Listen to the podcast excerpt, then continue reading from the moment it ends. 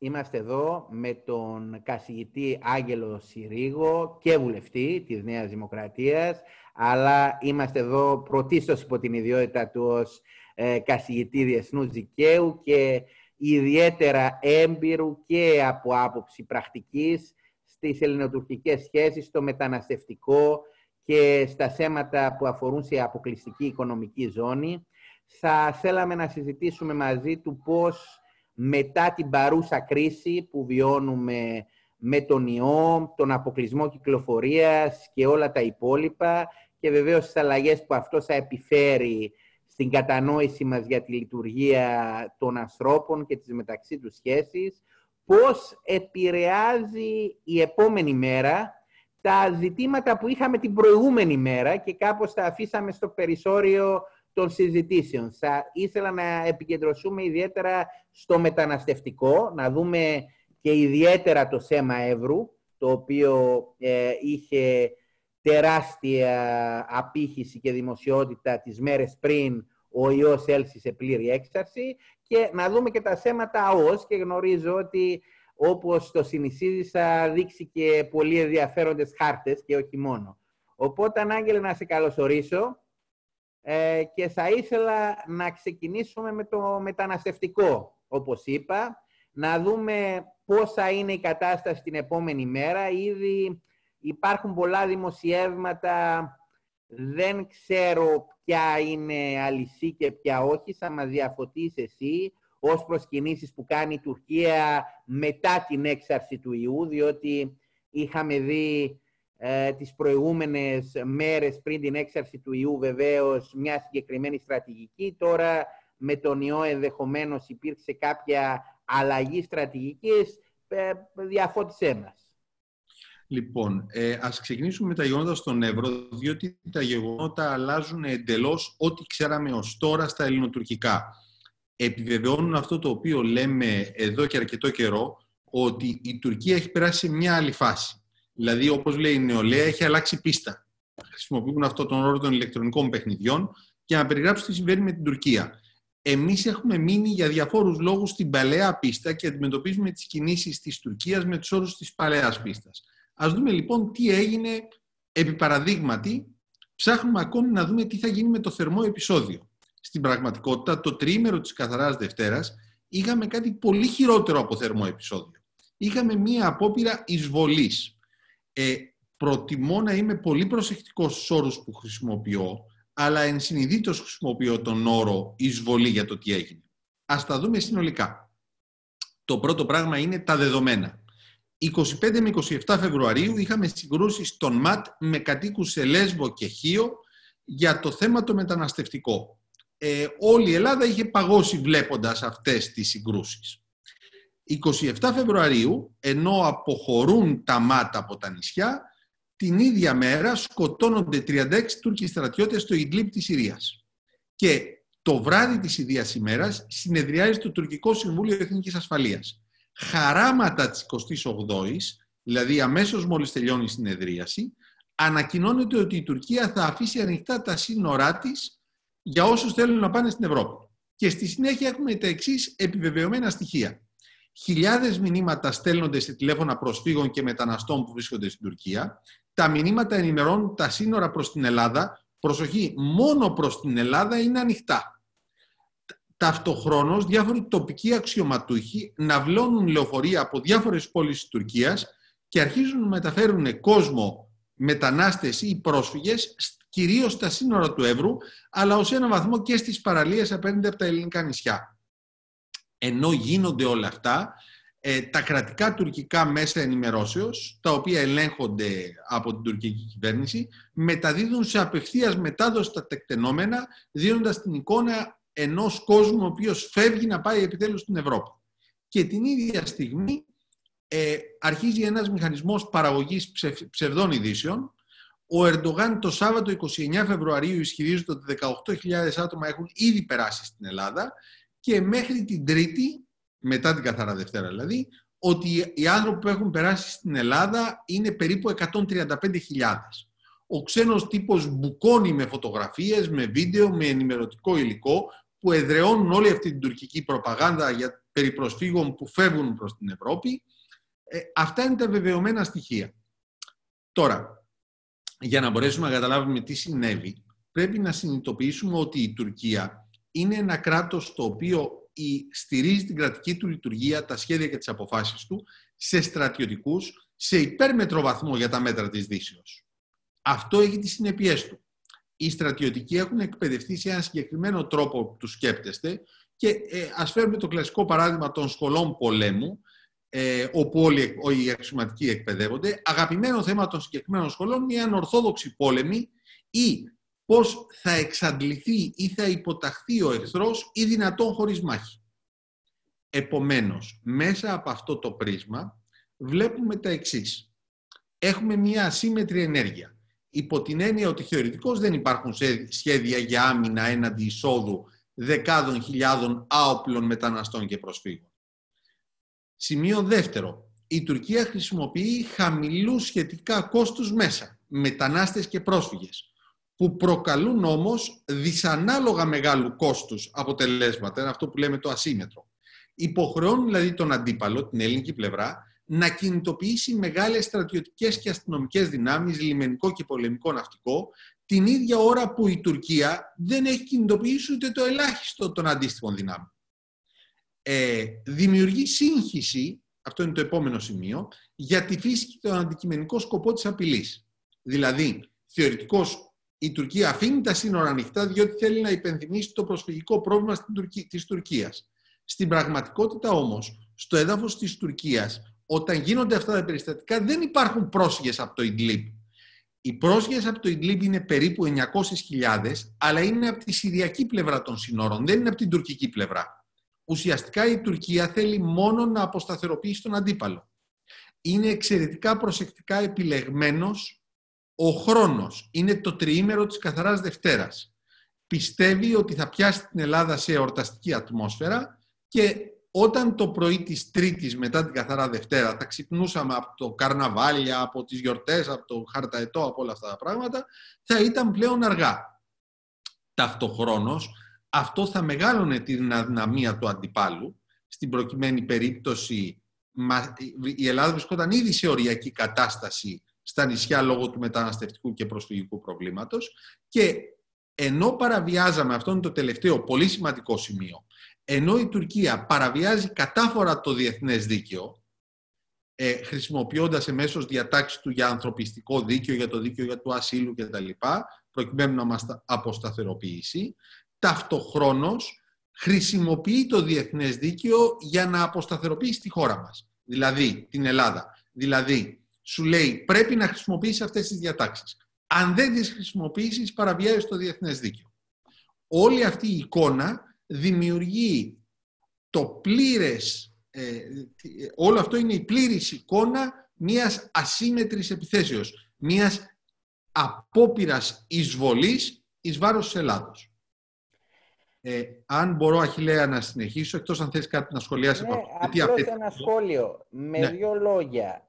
Εκείνο το οποίο λες είναι ότι έχουμε μία καταχρηστική άσκηση του διεθνούς ανθρωπιστικού δικαίου και όχι μόνο από πλευράς Τουρκία, η οποία ουσιαστικά καθιστά με τον τρόπο αυτό τις ε, μη κυβερνητικές οργανώσεις και τους άλλους που υποστηρίζουν, από τη μια να υποστηρίζουν την προστασία των δικαιωμάτων, αλλά λόγω της κατάχρησης που κάνει η Τουρκία και λόγω της εισβολής, όπως τη χαρακτήρισες, στην πράξη οι, οι πρόσφυγες, οι άνθρωποι αυτοί τη χάνουν μεταχείρισης ως αντικείμενα, όχι ως υποκείμενα, ως όπλα ουσιαστικά. Αυτό μας λέει. Ακριβώς. Δηλαδή, αυτό είναι πολύ χρήσιμο, ειδικά για άτομα που ασχολούνται με το διεθνές δίκαιο. Ε, υπάρχει μια αντίληψη ότι η Ελλάδα ε, καταπάτησε το διεθνές δίκαιο. Αυτό αφορά κυρίως την επί ένα μήνα αναστολή της υποβολής αιτήσεων ασύλου από τις ελληνικές αρχές. Ε, είναι γεγονός ότι κάθε κράτος έχει την υποχρέωση να προσφέρει σε άτομα που διώκονται το δικαίωμα να ζητούν άσυλο. Αυτό είναι, αν δεν κάνω λάθος, το άρθρο 14 ε, της Οικουμενικής Διακηρύξεως για τα ανθρώπινα δικαιώματα και πάνω σε, αυτή έγινε το 1948, πάνω σε αυτό το άρθρο διαμορφώθηκε όλη η σύμβαση της Γενέβης του 51 για δικοθεστώς των προσφύγων. Και εκεί στηρίζεται όλο αυτό το οικοδόμημα που έχει χτίσει η Ευρωπαϊκή Ένωση που αποκαλείται Κοινό Ευρωπαϊκό Σύστημα Ασύλου. Ε, όπου οι αιτήσεις ασύλου εξετάζονται με εξατομικευμένες κρίσεις που εκ των πραγμάτων είναι χρονοβόρες. Ε, τώρα, Εκείνο που αγνοεί όμως όποιος τονίζει ότι η Ελλάδα σταμάτησε το άσυλο είναι ότι η Τουρκία κατήφθηνε κεντρικά δεκάδες χιλιάδες μετανάστες και πρόσφυγες να παραβιάσουν τα σύνορα δια της βίας και να εισέλθουν σε μαζικούς αριθμούς στην Ελλάδα. Σκοπός της Τουρκίας ήταν να διαλύσει το ίδιο εξαιρετικά προβληματικό σύστημα ασύλου της Ελλάδος και απότερο στόχος της να αποσταθεροποιήσει το ελληνικό πολιτικό σύστημα θεωρώ ότι με την επιλογή της αυτή δημιούργησε ένα νέο έγκλημα στο διεθνές δίκαιο, το οποίο έχει διπλές συνέπειες. Τόσο για τους ανθρώπους που χρησιμοποιούνται ως μέσα για αυτό το σκοπό, όσο και για τις χώρες κατά των οποίων κατευθύνεται. Ε, θεωρώ δηλαδή ότι οι ανθρωπιστικοί νόμοι και οι διαδικασίες ασύλου χρησιμοποιούνται με καταχρηστικό τρόπο ως μέσο αποσταθεροποιήσεως μιας χώρας. Ο πιο γνωστός τρόπος παράνομης χρησιμοποιήσεως άμαχου πληθυσμού μέχρι τώρα είναι η δημιουργία των λεγόμενων ανθρώπινων ασπίδων, όταν έχεις αντιμαχόμενες πλευρές και τοποθετούν γύρω από στρατιωτικούς στόχους αμάχους, κατά προτίμηση γυναικόπαιδα, προκειμένου να αποτρέψουν την επίθεση από την αντίπαλη πλευρά. Αυτό σήμερα θεωρείται έγκλημα πολέμου, σύμφωνα με το καταστατικό του Διεθνούς Ποινικού Δικαστηρίου. Κατά απόλυτη αντιστοιχεία θα μπορούσαμε να πούμε ότι το νέο έγκλημα της Τουρκίας κατά το διεθνές δίκαιο είναι το ακόλουθο. Είναι η χρησιμοποίηση μεγάλου αριθμού ατρόμων που με παρότρινση, οργάνωση, υποστήριξη και καθοδήγηση σε κεντρικό επίπεδο από τις αρχές ενός κράτους κατευθύνονται ενός, εναντίον ενός άλλου κράτους για να παραβιάσουν τα σύνορά του και να χρησιμοποιήσουν καταχρηστικά το ανθρωπιστικό δίκαιο και τις διαδικασίες ασύλου με στόχο την επίτευξη πολιτικών στόχων εις βάρος του άλλου κράτους, με τη χρήση βίας.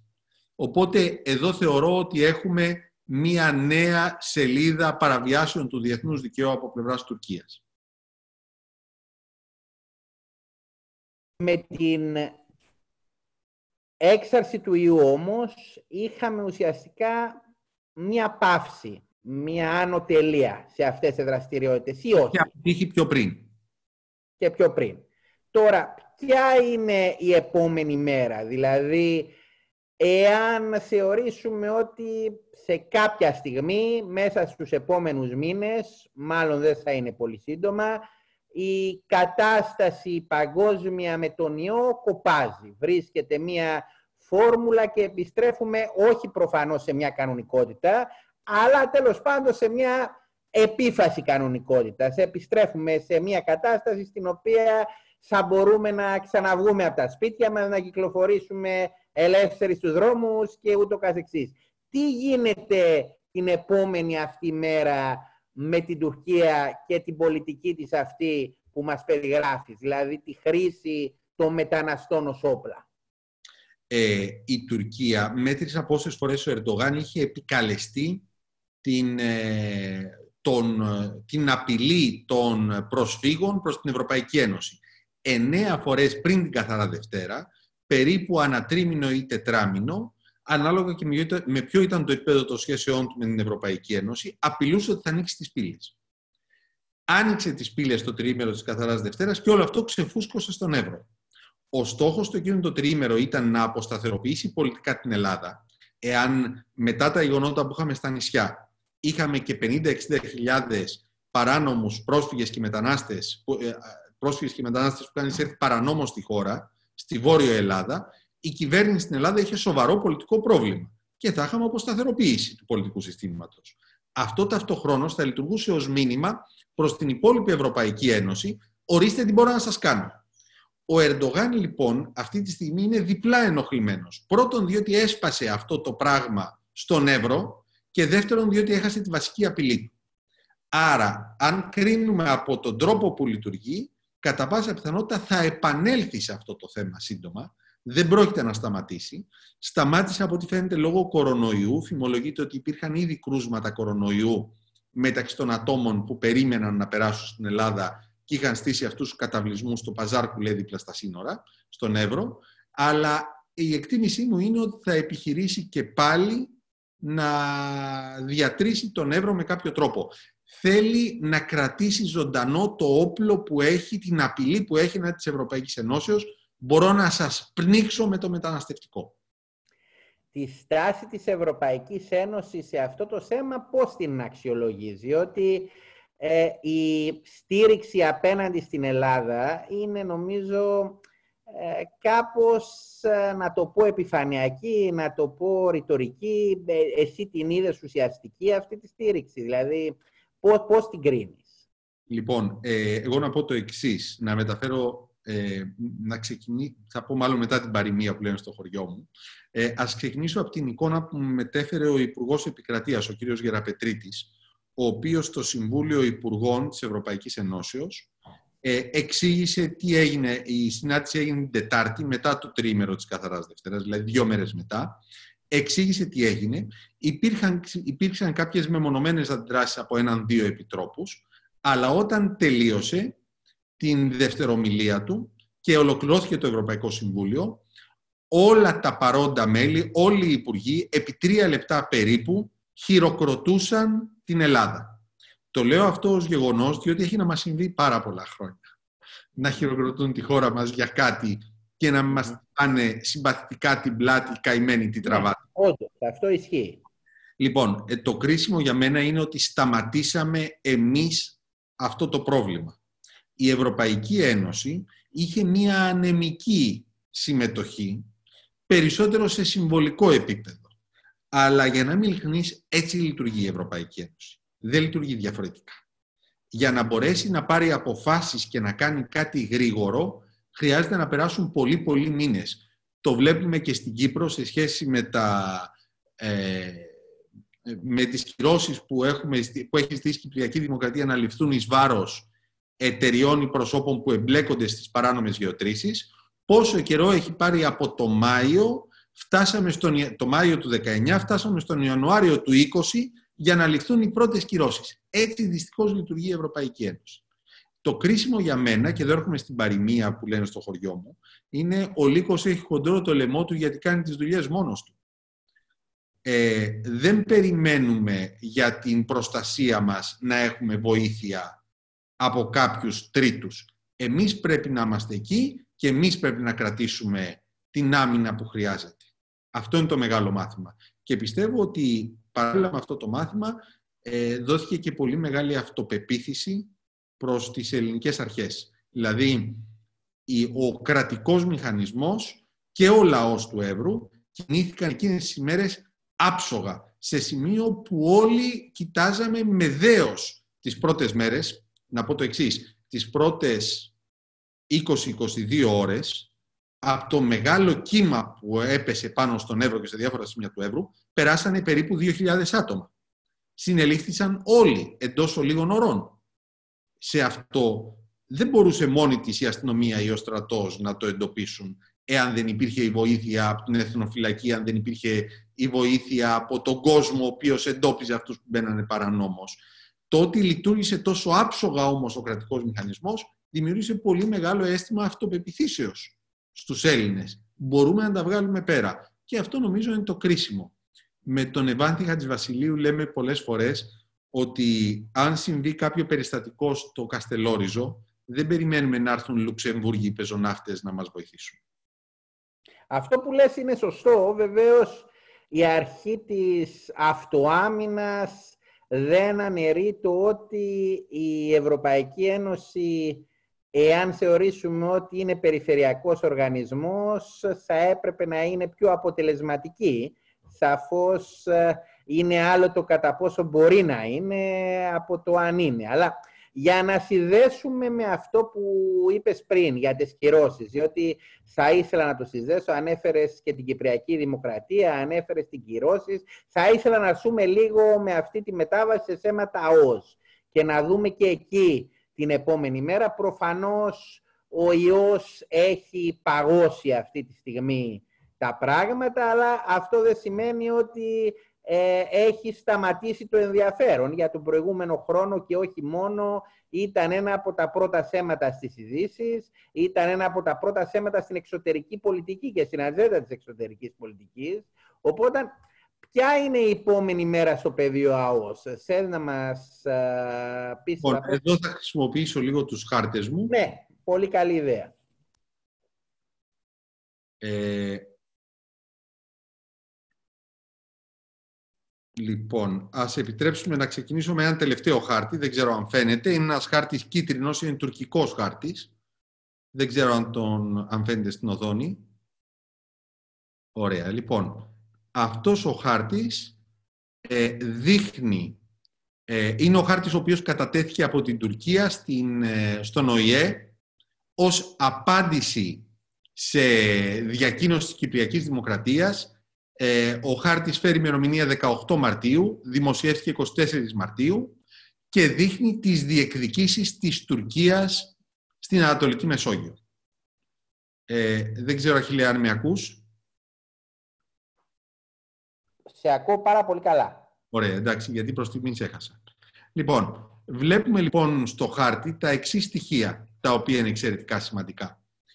Ε, το πρώτο είναι ε, το σημείο ΑΒ. Ε, είναι το σημείο εκείνο το οποίο το, το Νοέμβριο του 2011 η Τουρκία είπε ότι έκανε μία οριοθέτηση με τον εαυτό της, δηλαδή με τις κατεχόμενες περιοχές της Κύπρου. Ε, είναι εξαιρετικά ενδιαφέρουσα η οριοθέτηση υπό την εξής έννοια. Κατά την αντίληψη της Τουρκίας, τα κατεχόμενα αποτελούν κράτος. Πιάνει και υπογράφει λοιπόν μια συμφωνία μαζί τους για οριοθέτηση της υφαλοκρηπίδας της Τουρκίας με την ΑΟΣ των κατεχομένων υποτίθεται. Ε, συμφωνία βεβαίως δεν υπάρχει, για να, γιατί για να υπάρξει συμφωνία χρειάζεται να υπάρχουν δύο υποκείμενα διεθνούς δικαίου, δύο κράτη δηλαδή. Στην προκειμένη περίπτωση δεν υπάρχουν δύο κράτη, υπάρχει ένα κράτος που κατέχει παρανόμως εδάφη ενός άλλου κράτους. Άμα δούμε το σημείο α όμως της εντός εισαγωγικών συμφωνίας της κατεχόμενης Κύπρου με την Τουρκία, θα διαπιστώσουμε ότι η οριοθέτηση αφήνει το 1 τρίτο της περιοχής περίπου στα κατεχόμενα και τα 2 τρίτα της περιοχής στην Τουρκία. Δηλαδή, ουσιαστικά στα κατεχόμενα αφήνει τα χωρικά ύδατα και κάτι ακόμη. Αυτή είναι η γραμμή ΑΒ. Ακολούθως, αυτό γίνεται τον Νοέμβριο του 2011. Στη συνέχεια, τον Μάιο του 2013, η Τουρκία ανακοινώνει ότι τα όρια των διεκδικήσεών της ξεκινούν περίπου από το μεσημβρινό 32, το 32ο μεσημβρινό. Για την ακρίβεια είναι 32-16 κάτι. Είναι δηλαδή δυτικά της Πάφου. Ουσιαστικά λοιπόν αφήνει στο κράτος της Κύπρου μόνο τα χωρικά ύδατα τα οποία βρίσκονται πέριξ του νησιού και είναι 12 μίλια από τη δεκαετία του 60. Ακολούθως κατεβαίνει, είναι το BC. Το σημείο C είναι το δέλεαρ που παρουσιάζει η Τουρκία προς τους Αιγυπτίους. Δηλαδή, τι λέει η Τουρκία στους Αιγυπτίους; Λέει ότι εάν υπογράψετε συμφωνία μαζί μου, εσείς έχετε να κερδίσετε μια τεράστια περιοχή. Θα δούμε σε επόμενο χάρτη τι ακριβώς εννοεί.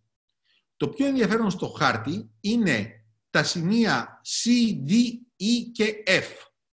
Αυτή η γραμμή εμφανίζεται για πρώτη φορά στην Τουρκία, από την Τουρκία. Δείχνει ποια περιοχή θεωρεί ότι είναι δικιά της στην Ανατολική Μεσόγειο. Το σημείο E και F είναι το σημείο εκείνο το οποίο απεικονίζει τα όρια του τουρκολιβικού μνημονίου του Νοεμβρίου του 2019. Επομένως, εδώ πέρα έχουμε την πλήρη εικόνα των τουρκικών αντιλήψεων για το τι της ανήκει στην Ανατολική Μεσόγειο.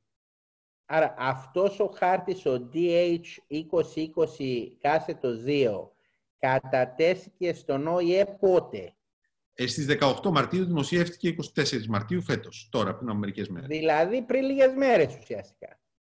Παραμονή της 25ης Μαρτίου. Μάλιστα, μάλιστα. Εξαιρετικά ενδιαφέρον. Διότι όντως πρώτη φορά τον βλέπω και εγώ αυτό το χάρτη, οπότε ναι. είναι εξαιρετικά ενδιαφέρον. Αν παρατηρήσουμε θα δούμε ότι τα νησιά Ρόδος, Κάρπαθος, Κάσος και Κρήτη έχουν ουσιαστικά δικά τους μόνον τα χωρικά ύδατα. Τίποτε Επίσης, αν δούμε προσεκτικά, θα διαπιστώσουμε ότι η Τουρκία, ε, θυμάσαι που ο Ερντογάν από, είχε γίνει η τρίτη ε, διάσκεψη ανώτατο επίπεδο Ελλάδος-Τουρκίας, πρέπει να ήταν Απρίλιος ή Μάιος του 2013.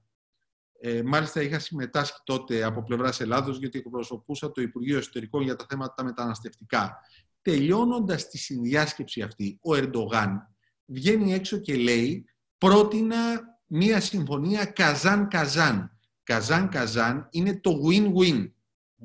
Δηλαδή, να βγούμε κερδισμένοι και οι δυο Πού εννοεί ο Ερντογάν να βγούμε κερδισμένοι και οι δύο; Όχι σε αυτή την περιοχή που περιβάλλεται από το A, B, C, D, E, F, G, αλλά στην υπόλοιπη περιοχή. Και εδώ θα μου επιτρέψεις να δείξω έναν άλλο χάρτη, αν τα καταφέρω. Λοιπόν, αυτός ο χάρτης, εδώ αυτός ο χάρτης, είναι το πανόραμα των τουρκικών διεκδικήσεων. Εδώ πέρα, συγγνώμη, εδώ πέρα λοιπόν βλέπουμε ότι η Τουρκία θεωρεί δικιά της αυτή την περιοχή των 145.000 τετραγωνικών χιλιόμετρων.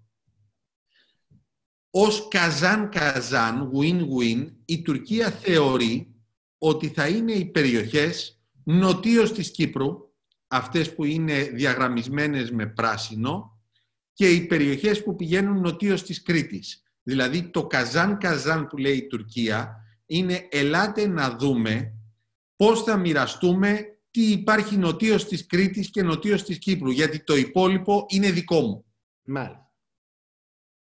Τουρκική λογική για Καζάν-Καζάν. Ε, άμα θέλουμε χωρίς να θεωρηθεί υποτιμητικό αυτό για τους Τούρκους, πρέπει να αντιληφθούμε ότι η Οθωμανική Αυτοκρατορία λειτουργήσε με αυτόν τον τρόπο. Ναι, δηλαδή, η Οθωμανική Αυτοκρατορία ε, ήταν σε ακμή όσο καιρό βασιζόταν στη λαιλασία των περιουσιών, των κρατών ή των πολιτιών που κατελάμβανε. Ε, αυτό φαίνεται πιο χαρακτηριστικά σε κάποιους άλλους χάρτες. Μπορώ να πάω σε αυτούς; Ναι, ναι, βέβαια, βέβαια. Νομίζω είναι πολύ ενδιαφέρον να δουν όλοι τους χάρτες. Λοιπόν, ας δούμε αυτόν το χάρτη. Είναι η οριοθέτηση της, που προτείνει η Τουρκία στην Αίγυπτο. Το 2003, το Δεκέμβριο του 2003, η Κύπρος υπέγραψε με την Αίγυπτο μία συμφωνία. Είναι η πράσινη γραμμή που απεικονίζεται στο χάρτη, στο κάτω μέρος του χάρτη. Δεν ξέρω αν φαίνεται. Ναι, φαίνεται, φαίνεται. Ωραία. Αυτή η οριοθετική γραμμή λοιπόν ε, αμφισβητήθηκε αυτομάτως από την Τουρκία, η οποία τι είπε, η οποία έρχεται και λέει στην Αίγυπτο από το 2006-2007 το είπε και επισήμως από το 2009-10 κακώς υπογράφει συμφωνία με την Κύπρο και ορίζεις τη μέση γραμμή ανάμεσα σε Κύπρο και, Αίγυπτο, και Αίγυπτο. Θα αγνοήσεις εντελώς την Κύπρο ως να μην υπάρχει και θα υπογράψεις μία συμφωνία μαζί μου. Αυτή η συμφωνία θα γίνει ανάμεσα στις τουρκικές και στις αιγυπτιακές ακτές. Σε αυτή την περίπτωση θα κερδίσεις ένα πολύ μεγάλο τμήμα των τεμαχίων που αυτή τη στιγμή παίρνει η Κύπρος. Και είναι αυτά που απεικονίζονται με κίτρινο χρώμα, δηλαδή ένα τμήμα του τεμαχίου 4 και το μεγαλύτερο τμήμα του τεμαχίου 5 και 6, ένα τμήμα του τεμαχίου 7, το τεμάχιο 10 και ένα τμήμα του τεμαχίου 11. Την παρακινεί δηλαδή σε συμμαχία για να βλάψουν την Κύπρο. Ακριβώς. Ακολούθως, αυτή είναι η Οθωμανική λογική που λέγαμε. Δηλαδή, σε καλό να μοιραστείς τα λάφυρα των χωρών με τις οποίες συνορεύω. Ας δούμε τον επόμενο χάρτη. Ο επόμενος χάρτης φτιάχτηκε το 2009, είναι τουρκικός χάρτης, ε, βασίζεται μάλλον σε τουρκικό χάρτη. Ε, υπενθυμίζω το 2009-2010 έρχεται η Κύπρος και υπογράφει συμφωνία με το Ισραήλ. Η συμφωνία απεικονίζεται με πράσινη γραμμή ε, στον χάρτη που, σας δείχνω, που σου δείχνω. Ε, έρχεται η Τουρκία λοιπόν εκείνη την περίοδο αμέσως μετά και λέει ε, κακός Ισραήλ υπέγραψε συμφωνία με την Κύπρο. Εάν υπέγραφε συμφωνία μαζί μου, θα κέρδιζες ένα τμήμα του τεμαχίου 7, ένα τμήμα του τεμαχίου 11, ένα τμήμα του τεμαχίου 1 και τα τεμάχια 8, 9 και 12. Υπενθυμίζω ότι στο τεμάχιο 12 έχει βρεθεί και το κοίτασμα Αφροδίτη. Ναι. Ε, ακολούθως έρχεται η Τουρκία στο Λίβανο. Ε, με το Λίβανο έχει υπογράψει η Κύπρος συμφωνία το 2007. Είναι πάλι η πράσινη γραμμή. Εδώ η συμφωνία, ε, ε, εδώ η πρόταση της Τουρκίας υπερπηδά την Κύπρο και λέει στο Λίβανο αγνοούμε παντελώς την Κύπρο και έχεις να κερδίσεις το τεμάχιο 3 κατ' ουσια Ε, και έχουμε και το τελευταίο που το είδαμε και στην πράξη πώς λειτουργεί. Είναι η πρόταση που έγινε από την Τουρκία προς τη Λιβύη. Μάλιστα. Ε, εάν η Λιβύη υπέγραφε με την Ελλάδα, η γραμμή οριοθετική θα ήταν η κόκκινη γραμμή ανάμεσα στην Κρήτη και στη Λιβύη. Ήρθε λοιπόν η Τουρκία στη Λιβύη και της λέει δεν θα υπογράψει συμφωνία με την Ελλάδα, θα υπογράψει συμφωνία μαζί μου, θα κάνουμε σαν να μην υπάρχουν τα ελληνικά νησιά στην περιοχή. Οπότε εσύ έχεις να κερδίσεις 39.000 τετραγωνικά χιλιόμετρα από τη μέση γραμμή Τουρκίας-Λιβύης. Όταν πρωτοβγήκε αυτός ο χάρτης στη δημοσιότητα, αυτός ο χάρτης πρωτοβγήκε στη δημοσιότητα το Νοέμβριο του 2018, όταν πήγε ο ΑΚΑΡ, ο Υπουργός Εθνικής Άμυνας της Τουρκίας, και επισκέφθηκε την Τρίπολη της Λιβύης. Όταν τον είδαμε, τον κοιτάζαμε με έκπληξη. Γιατί, διότι δεν μόνο ότι παραβιάζει το διεθνές δίκαιο, παραβιάζει την έννοια της γεωγραφίας και της λογικής για να μπορέσει κάποιος να υπογράψει συμφωνία με κάποιον άλλον. Θα πρέπει να έχει θαλάσσιο μέτωπο με αυτόν. Εδώ πέρα η Τουρκία δεν έχει θαλάσσιο μέτωπο, διότι παρεμβάλλονται όλα τα ελληνικά νησιά της περιοχής. Η Τουρκία εφευρίσκει ένα θαλάσσιο μέτωπο και υπογράφει μία συμφωνία με την οποία κόβει από όλα τα ελληνικά νησιά της περιοχής όλες αυτές ε, τις προεκτάσεις προς τη θάλασσα. Μιλάμε δε για μεγάλα νησιά. Η Κρήτη είναι το πέμπτο από πλευράς μεγέθους και πληθυσμού νησί της Μεσογείου και η Ρόδος είναι το ένατο από πλευράς μεγέθους και πληθυσμού νησί της Μεσογείου. Δεν είναι δηλαδή κάποιο ασήμαντο μικρό νησάκι που έτυχε να βρίσκεται στην περιοχή. Μιλάμε για μεγάλο πράγμα.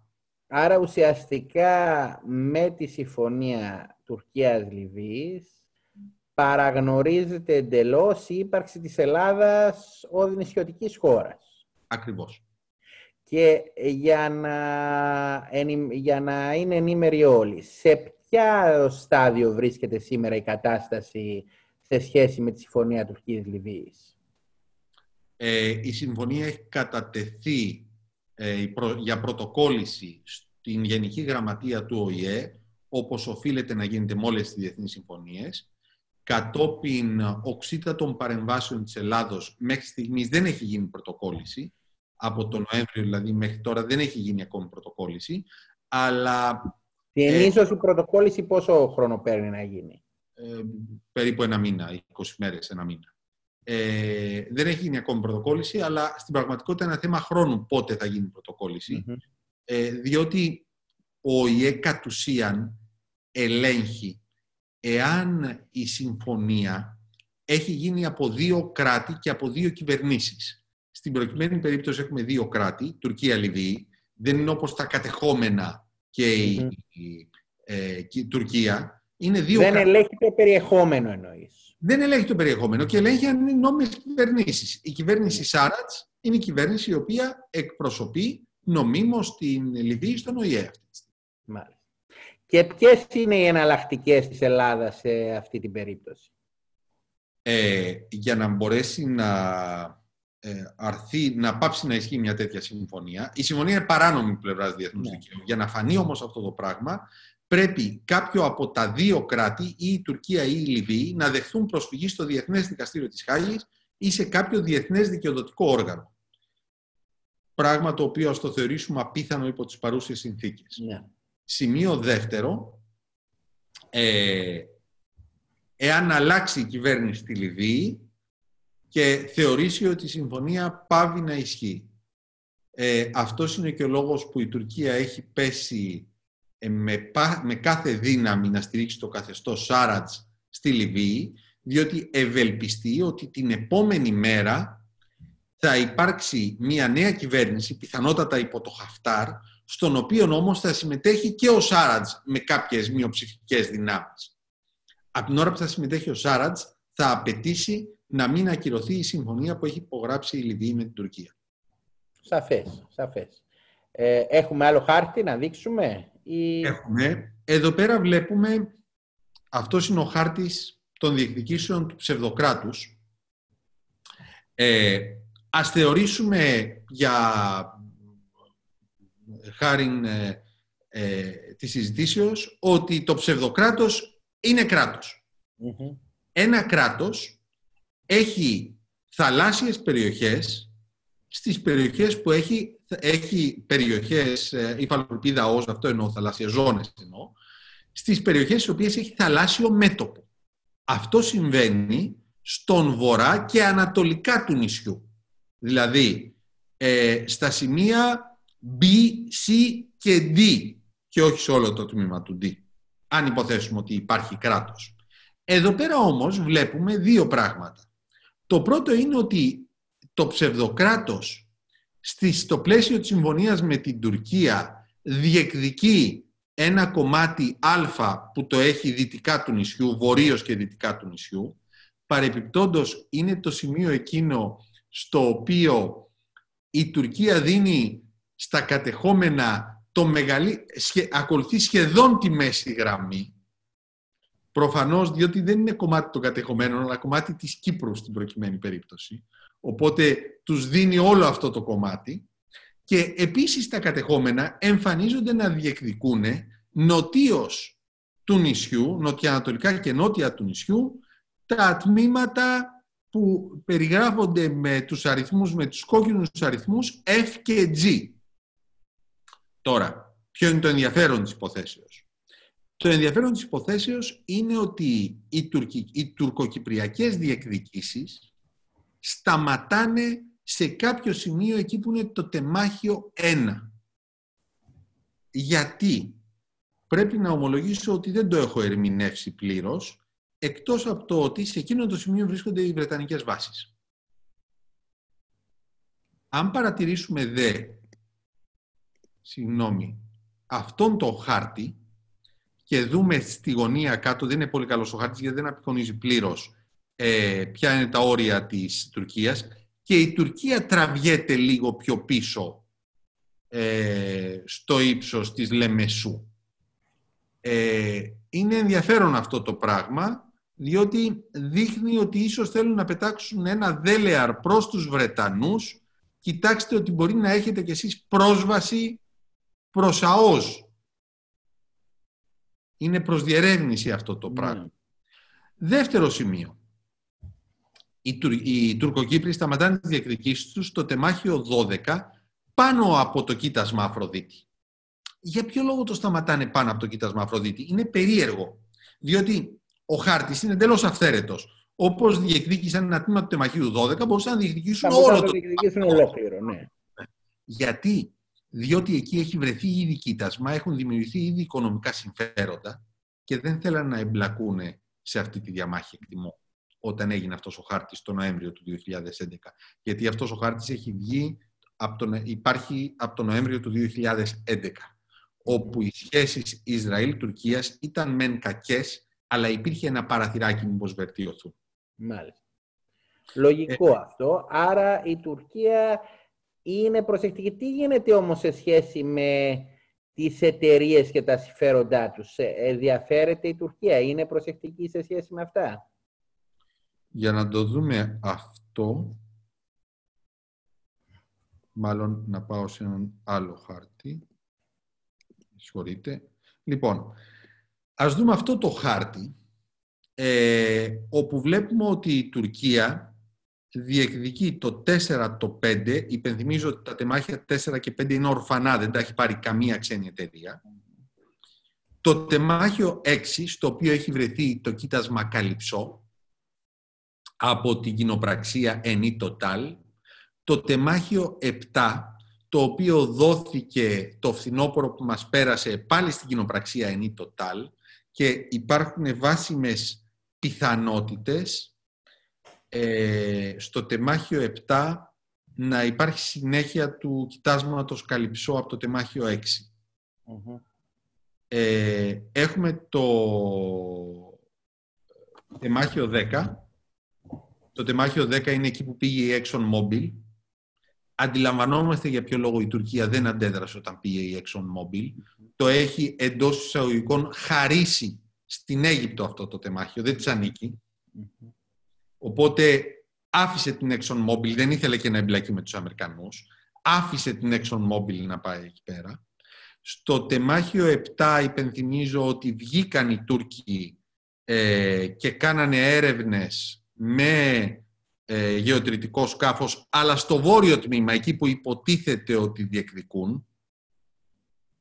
Επομένως, βλέπουμε μία περίεργη κατάσταση. Βλέπουμε ότι τη μένα Αμερικανική εταιρεία δεν την πειράζουν καθόλου, αλλά έχουν νόημα να μην, ε, ε, ε να μην παίξουν, με, να, να μην ενοχλήσουν, διότι βρίσκεται μακριά από τις διεκδικήσεις τους. Το τεμάχιο 6 και 7 όμως το διεκδικούν καθαρά. Και εδώ αρχίζουν τα προβλήματα με τους Γάλλους και τους Ιταλούς.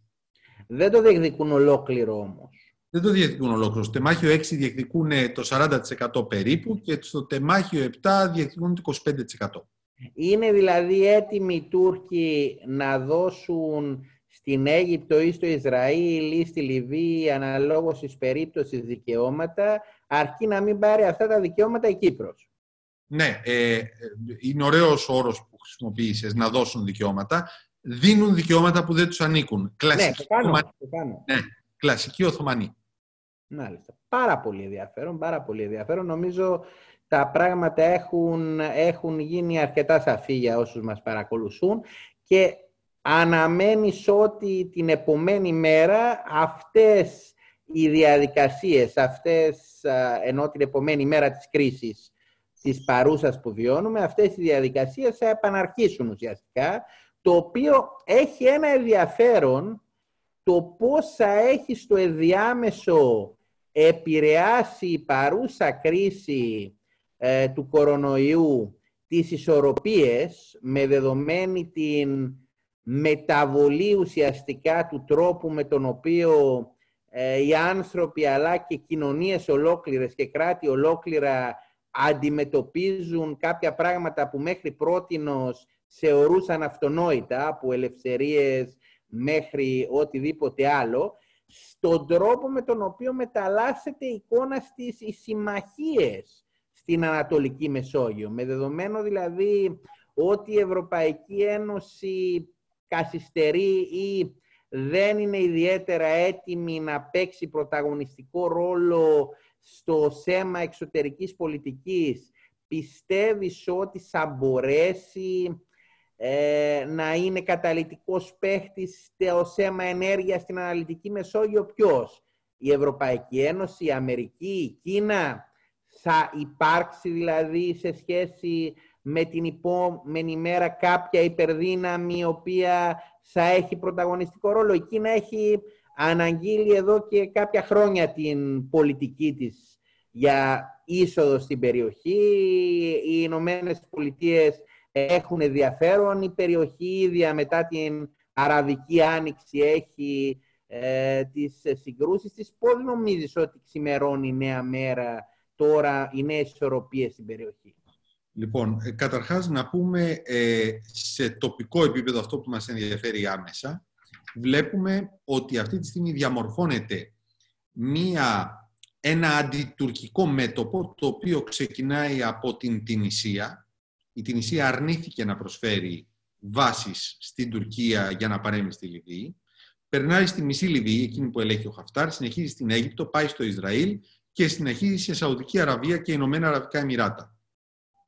Τα κράτη αυτά αισθάνονται την Τουρκία ως απειλή για τα συμφέροντά τους. Η δε Τουρκία, ε, η οποία έχει αυτό το όραμα του νεοοθωμανισμού, εδώ να πω το εξής, το οποίο σχετίζεται και με εμάς. Ε, όταν το 1844 ο Κολέτης ε, αναφέρθηκε στην Ελληνική Βουλή στο όραμα της μεγάλης η μεγάλη ιδέα ήταν εντελώς διαφορετική από τη μεγάλη ιδέα του Τρικούπη ή του Βενιζέλου. Ναι. Ε, σε μια πρώτη φάση εμείς εννοούσαμε μεγάλη ιδέα να, να ξανακάνουμε την Βυζαντινή Μετά είχαμε περάσει τη λογική να υποκαταστήσουμε τους Τούρκους στην Οθωμανική Αυτοκρατορία και να πάρουμε την Αυτοκρατορία στα χέρια μας. Μετά είχαμε πει να απελευθερώσουμε όλους τους ελληνικούς πληθυσμούς. Ναι. Μετά είπαμε όπου υπάρχει πλειοψηφία ελληνικών πληθυσμών. Μετά είδαμε ότι ο πόντος που υπήρχε πλειοψηφία ελληνικού πληθυσμού, χωριζόταν από συμπαγείς μουσουλμανικές περιοχές. Οπότε είπαμε εκεί να υπάρξει κάτι αυτόνομο και να ενωθούν με το ελληνικό κράτος, η περιοχή της Μύρνης, η Ανατολική Θράκη κτλ. Ε, έτσι μεταλλάσσεται και ο νεοοθωμανισμός. Ναι. Όταν ξεκίνησε το 2004 ο Ερντογάν πρωτομίλησε για τον νεοοθωμανισμό, ο νεοοθωμανισμός είχε την έννοια να βρούμε ποιοι ήταν οι Τούρκοι που ζούσαν στα Βαλκάνια, τα απομεινάρια των Οθωμανών, όπως τους έλεγε. Μετά το 2010, ο νεοοθωμανισμός πήρε την έννοια η Τουρκία να γίνει ένα είδος, να φτιάξει ένα είδος Οθωμανικής κοινοπολιτείας βασισμένης στα κράτη τα οποία αποτελούσαν παλιά εδάφη της Οθωμανικής Αυτοκρατορίας και τα οποία μέσω των Αραβικών Ανοίξεων θα τοποθετούσαν επικεφαλής τους ε, μουσουλμανικές αδελφότητες. Αυτό πήγε να γίνει πραγματικότητα όταν ανέλαβε ο Μόρση στην Αίγυπτο. Μία μουσουλμανική αδελφότητα. Έτσι η Τουρκία θα φτιάχνε μία Οθωμανική κοινοπολιτεία αντίστοιχη με τη Βρετανική κοινοπολιτεία με άλλους στόχους. Όταν αυτό απέτυχε, η Τουρκία προσπάθησε να ελέγξει το κακό που ίδια είχε δημιουργήσει στη Συρία. Ε, και τώρα έχει όλα αυτές τις αντιλήψεις να φτιάξουμε, να τοποθετήσουμε 3 εκατομμύρια Άραβες στην περιοχή κατά μήκος των τουρκοσυριακών συνόρων, να διώξουμε από εκεί το κουρδικό πληθυσμό, να κάνουμε εθνοκάθαρση δηλαδή και πλέον ο νεοοθωμανισμός έχει μεταφερθεί στην Ανατολική Μεσόγειο.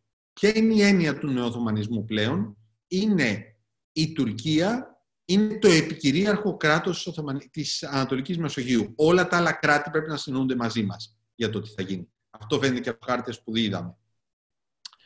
Ε, αυτό ως προς, τη, ως προς την τοπική εικόνα. Ως προς τη μεγάλη εικόνα έχω να πω δύο μόνο πράγματα. Πρώτον, πιστεύω ότι είναι η μεγαλύτερη κρίση μετά το Δεύτερο Παγκόσμιο Πόλεμο. Mm-hmm. Περνάει η ανθρωπότητα. Είναι συνολική κρίση, δεν είναι μια οικονομική κρίση.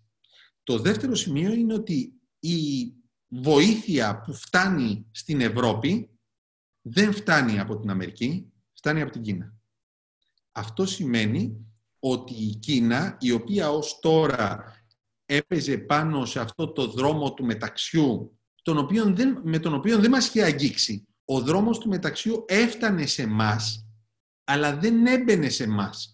Αγόραζε όλες τις υποδομές κατά μήκος του δρόμου του μεταξιού από την Κίνα μέχρι την Τουρκία. Αλλά εμάς δεν μας άγγιζε. Ναι.